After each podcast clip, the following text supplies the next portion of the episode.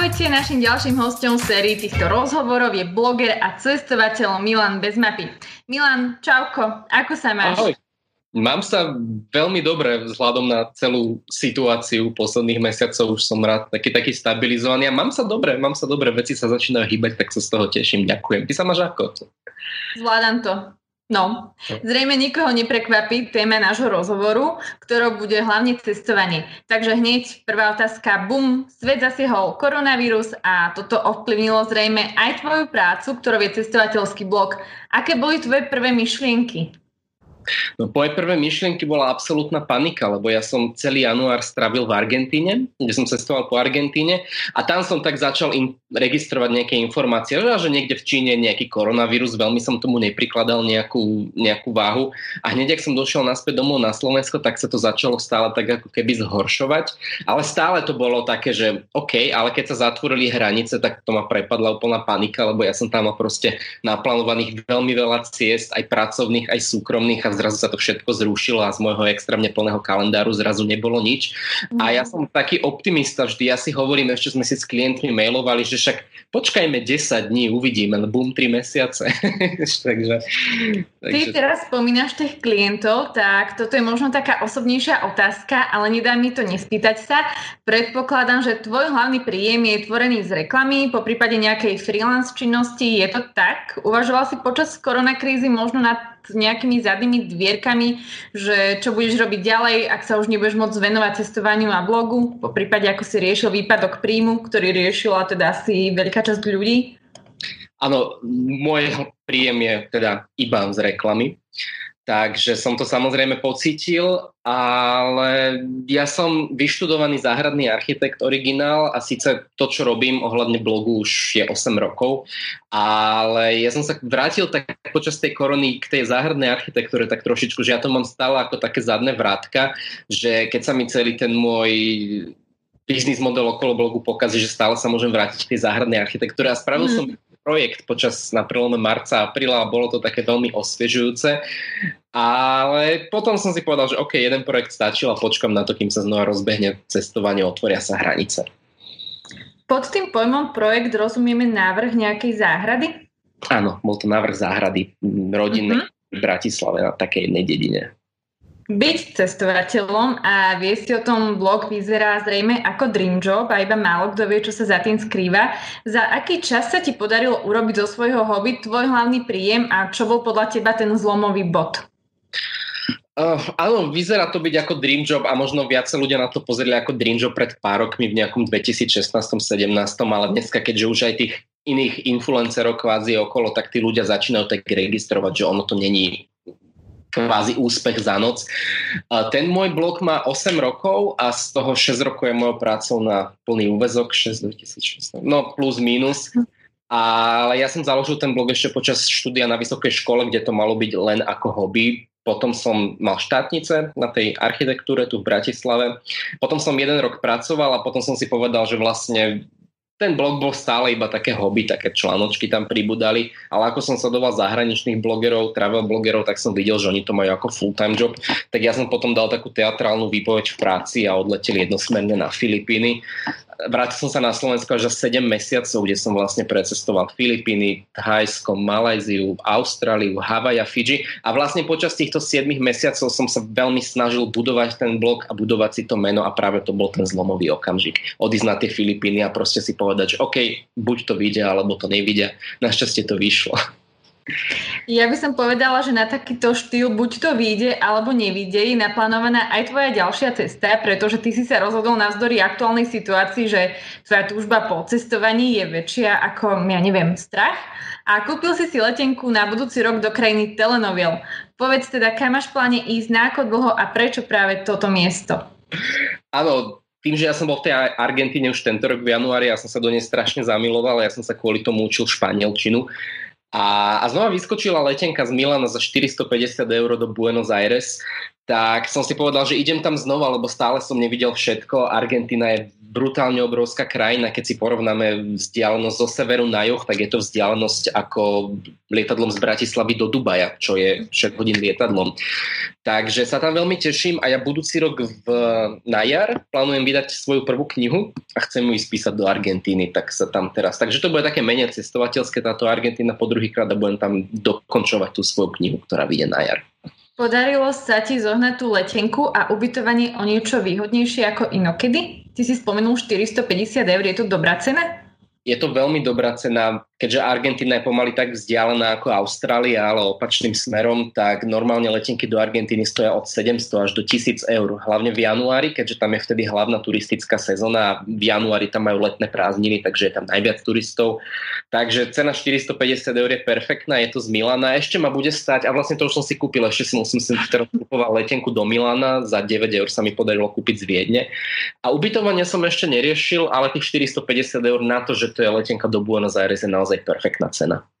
Myslíš, že na budúci rok, na jar, už bude tá situácia úplne ustálená a nebude tu na nás každého rohu vyskakovať téma koronavírusu, alebo čo sa podľa teba môže udiať ešte? Vieš čo, ono, tá téma tu na nás bude vyskakovať asi stále, keďže to je vírus, ktorý je a len tak ľahko nezmizne, ale ja si myslím, že to vnímanie ľudí sa už postupne mení, že tá nejaká prvotná panika opadla, že už všetci sa teraz nezatvárajú doma a nenakupujú si kila ryže, že sa s tým ľudia naučia tak nejako žiť. A múky? A múky, že sa s tým ľudia tak nejak naučia žiť a budú rešpektovať tie pravidla, napríklad teraz pri cestovaní lietadlom musíš cestovať už iba s rúškom, na letisku ti merajú teplotu. Ja som bol dneska vo wellnesse, pri vstupe mi merali teplotu, takže ono vznikli nejaké nové by som povedal, štandardy toho, ako na tejto planete fungujeme a na to sa asi budeme musieť, alebo sme si už aj na to zvykli. Čo sa podľa teba ďalšie môže ešte zmeniť v oblasti cestovného ruchu kvôli koronavírusu? Dobrá otázka, čo sa môže zmeniť? No, viem, že skrachovali nejaké cestovky, viem, že bola veľká firma, neviem ako sa volala, čo prenajímala auta celosvetová, že tiež skrachovali, takže zmení sa možno to, že ľudia jednak budú asi viac cestovať po Slovensku minimálne tento rok a možno na tom, ten trh sa tak trošku prečistí a myslím si, že možno aj stupnú ceny ubytovania a ceny leteniek, neviem. Ja som si dlho myslel, že ceny leteniek klesnú, aby letecké spoločnosti nabrali opäť tých pasažierov, ale to je také, nemám vešteckú gulu, ale myslím si, že ľudia budú hlavne tento rok cestovať po Slovensku a, a vznikne na trhu priestor pre nové veci, pre nové biznis plány alebo také, mm-hmm. že je tu teraz toho, je tu toho trošku menej teraz. Keď ty spomenul to Slovensko, plánuješ niekam ísť toto leto, po prípade chceš tiež zostať iba na Slovensku a ak áno, aké miesto na Slovensku stojí za to vidieť? No, plánujem, už si to tak začínam dávať dokopy, keďže už, už sa môže. Najbližšie mám naplánovaný Liptov na prvú polovicu júla, taký trip karavanom po Liptove, hneď začiatkom júla, hneď po mojich narodeninách, takže to je taký môj najbližší plán a potom sa uvidí. Tým, že Slovensko je malé, stačí sadnúť do auta a človek môže proste ísť hneď, takže netreba to nejak extrémne dopredu plánovať. Mm-hmm. Mňa by možno zaujímalo aj také, že teba ľudia považujú za odborníka na cestovanie a určite častokrát ti píšu s tým, že a Milan, poraď mi, chcem nejakú radu. Akú najšialenejšiu radu možno od teba chceli? Alebo na čo sa ľudia najčastejšie pýtajú? Um, áno, ľudia mi píšu, veľakrát sú to otázky, ktoré si jednak vedia vygoogliť, ale potom sú tu otázky, ktoré, na ktoré neviem odpovedať, lebo majú byť smerované priamo na nejakú leteckú spoločnosť alebo na cestovku, že ho zrušili mi toto, ale toľko to dostanem odškodné. Najšialenejšiu radu skôr ma jedna pani obvinila, cez správy. Na tom som sa veľmi smial. To bolo asi také dva roky dozadu. Prišla mi na Facebooku, na fanpage taká dlhá správa, že pani si kúpila, mm. prosím, pekne z nízko nakladovkou z Viedne a že si nespravila online check-in, tak ten online check-in musela potom spraviť na letisku za nejakých 40-50 eur. A v podstate ona mňa za to obvinila, že som nenapísal do svojich článkov, že treba si spraviť, keď letíte s Ryanairom online check-in a obvinila ma, že mne Ryanair za to zaplatí, aby som to do tých článkov nepísal. Pritom, neviem, určite vieš, že keď si kúpiš letenku, tak ti chodí pripomienka, spravte si online check-in, spravte si online check-in, že to není jeden mail, to sú dva, tri, dve, tri mailové pripomienky, ale pani si to nevšimla očividne. A teda bola to moja chyba, že ona si nespravila online check-in a vlastne Rainer mi za to platí, že som to nikde nenapísal. Platia dobré aspoň? Samozrejme. ako si reagoval na túto situáciu? Ako si to riešil? Ja si myslím, že som mi ani neodpísal, ak sa mýlim, lebo to, to je vec, ach, si nepamätám, ale podľa mňa som jej neodpísal, lebo keď je vyslovene niekto na mňa útočí a je to ničím podložené a je to vyslovene hlúposť, tak na to neodpisujem. Ja si myslím, že sa častokrát stretávaš s nejakými hejtermi, pretože ľudia sú všelijakí, čo si budeme hovoriť. Nereaguješ na to? Alebo no, čer, ani, ako by som to povedala, mrháš svojim časom na takéto odpovede? Snažíš sa? Ono to veľmi záleží. Záleží, či je to hate, alebo či je to negatívna kritika. Mm-hmm. Keď je to negatívna kritika, tak sa zamyslím nad tým, že OK, že asi na tom niečo bude, prečo to je tak, ako by som to mohol spraviť lepšie. A tam potom s tými ľuďmi nejak kon- konverzujem, ale keď je to vyslovene, že nejaký hate typu si trápny alebo niečo, tak to úpl- úplne ignor. Takže to, to záleží naozaj, že či je, to, či je to negatívna kritika, alebo je to vyslovene hlúpy hejt z toho, že ten človek sa doma nudí. Hej, a No. Už ťa niekto kritizoval tak, že si si povedal, mm, hej, ten má pravdu, zamyslel si si za, nad tým a zmenil si to? Ak áno, povedz mi, že čo to bolo? Tak vždy, keď je tam nejaká negatívna kritika, tak je na niečom založená. Konkrétne, myslím, že minulý týždeň to bolo, alebo dva týždne dozadu som publikoval na svojom blogu článok s tým, že neviem, či môžem menovať značky, asi môžem, že? Či... Asi nemusíš. Tým nerobíme reklamu. Tým, že autobusová, slovenská autobusová spoločnosť má teraz taký travel pass, že si za 39 eur kúpiš tento travel pass a môžeš neobmedzene cestovať medzi Viedňu a Bratislavu až do konca roka. Ja som o tom písal článok, aby sa táto informácia dostala medzi ľudí, bola to spolupráca. A zle som formuloval nadpis a vlastne z toho nadpisu vyniklo, že niečo som tam napísal, už ani neviem, že neobmedzené cestovanie do Viedňa a Budapešti s travel passom zadarmo, alebo proste, mm-hmm. že mhm. z toho nadpisu by, vyznelo to tak, že vlastne lísky sú zadarmo a netreba si k tomu kupovať žiaden travel pass.